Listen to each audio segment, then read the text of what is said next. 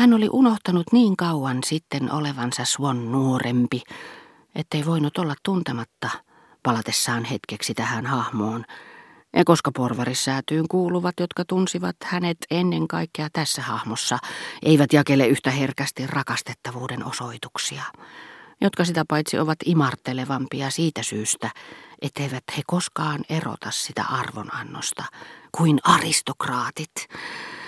Niin jonkun prinsessan kirje, luvattiinpa siinä sitten miten ruhtinaallisia huvituksia tahansa, ei voinut tuottaa hänelle yhtä suurta iloa kuin kirje, jossa häntä pyydettiin todistajaksi tai vain kutsuvieraaksi sukuhäihin, joidenkin hänen vanhempiensa ystävien luo, joista osa tapasi häntä yhä säännöllisesti, kuten isoisäni, joka vuotta aikaisemmin oli kutsunut hänet äitini häihin, ja toiset taas, vaikka eivät juuri tunteneetkaan häntä henkilökohtaisesti, arvelivat olevansa tämän kohteliaisuuden velkaa pojalle, isänsä, herra Suonvainajan arvoiselle seuraajalle.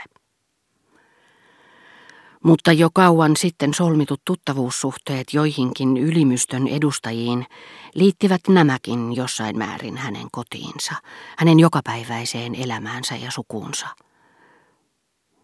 Ajatellessaan joitakin ystäviään, todellisia merkkihenkilöitä, hän tunsi ympäristönsä tarjoavan samaa tukea, saavansa samaa lohtua kuin arvioidessaan oivallisia tiluksiaan, hopeista pöytäkalustoaan tai liinavaatevarastoa, jotka oli perinyt omaisiltaan ja tietoisuus siitä, että mikäli hän sattuisi saamaan halvauskohtauksen kotonaan, niin kamaripalvelija pitäisi itsestään selvänä ilmoittaa siitä heti Chartren herttualle, Reussin prinssille, Luxembourgin herttualle ja Charlyn paronille, tuotti hänelle samaa lohtua – jota vanha Françoisimmekin tunsi kuvitellessaan, kuinka hänet haudattaisiin omissa hienoissa lakanoissaan, merkatuissa eikä parsituissa, tai sitten niin huomaamattomasti, että vain tekijän taito kiinnittäisi huomiota käärin liinoissa, joita hän niin usein ajatteli, ellei nyt juuri mielihyvällä, niin ainakin oman arvontunnon tuomalla tyydytyksellä.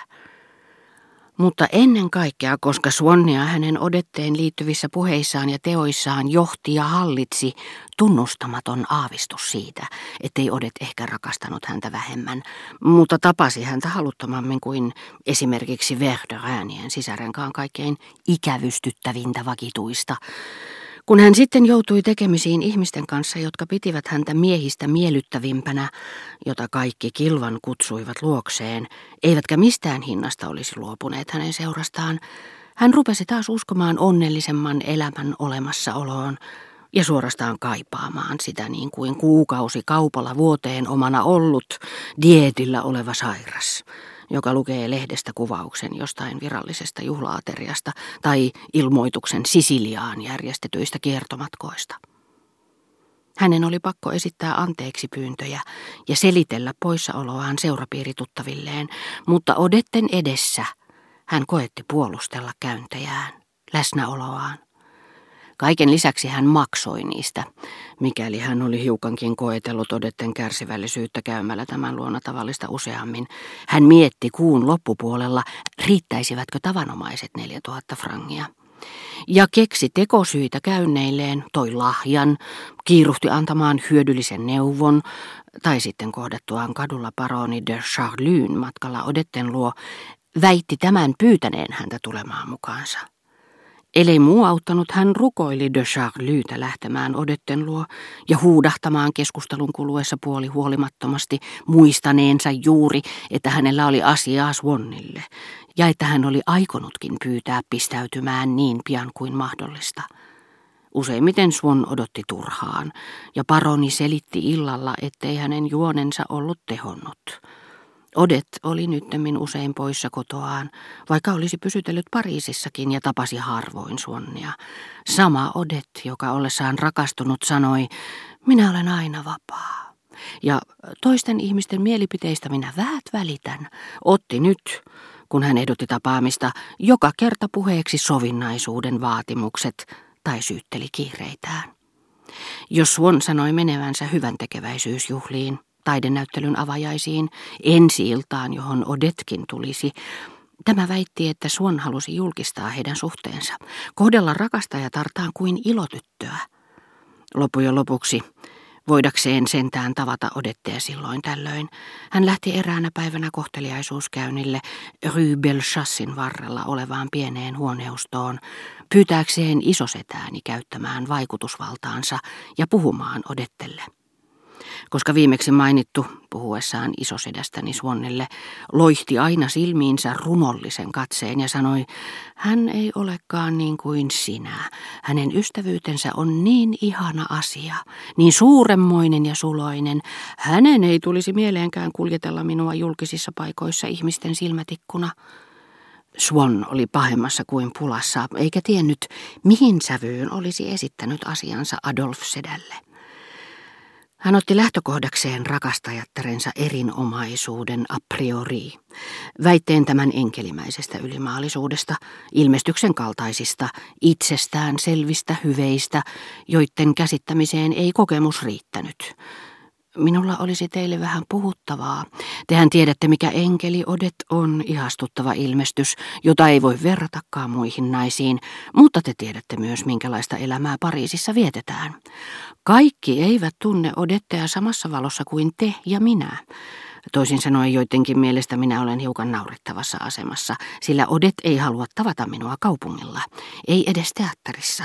Teihin hän luottaa aivan sokeasti, niin että te voisitte ehkä puhua puolestani ja selittää, että hän liioittelee minun tervehdysteni hänelle mukaan aiheuttamaa häväistystä.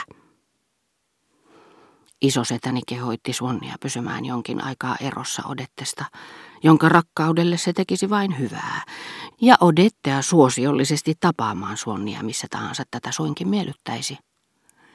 Jonkin päivän kuluttua Odet kertoi Suonnille pettyneensä perinpohjaisesti, huomattuaan, että isosetäni muistutti kaikkia muitakin miehiä ja oli yrittänyt ottaa hänet väkisin. Odetten onnistui tyynnyttää Swan, joka ensihätään halusi haastaa isosetäni kaksintaisteluun, mutta päätti sitten kieltäytyä puristamasta tämän kättä heidän taas tavatessaan. Suon suri tätä välien rikkoutumista jo siitäkin syystä, että oli toivonut, mikäli olisi toistekin tavannut Adolf Sedän ja päässyt keskustelemaan tämän kanssa luottamuksellisesti, voivansa kysellä kaikenlaista kuulemistaan huhuista, Odetten aikaisemmin Nitsassa viettämästä elämästä.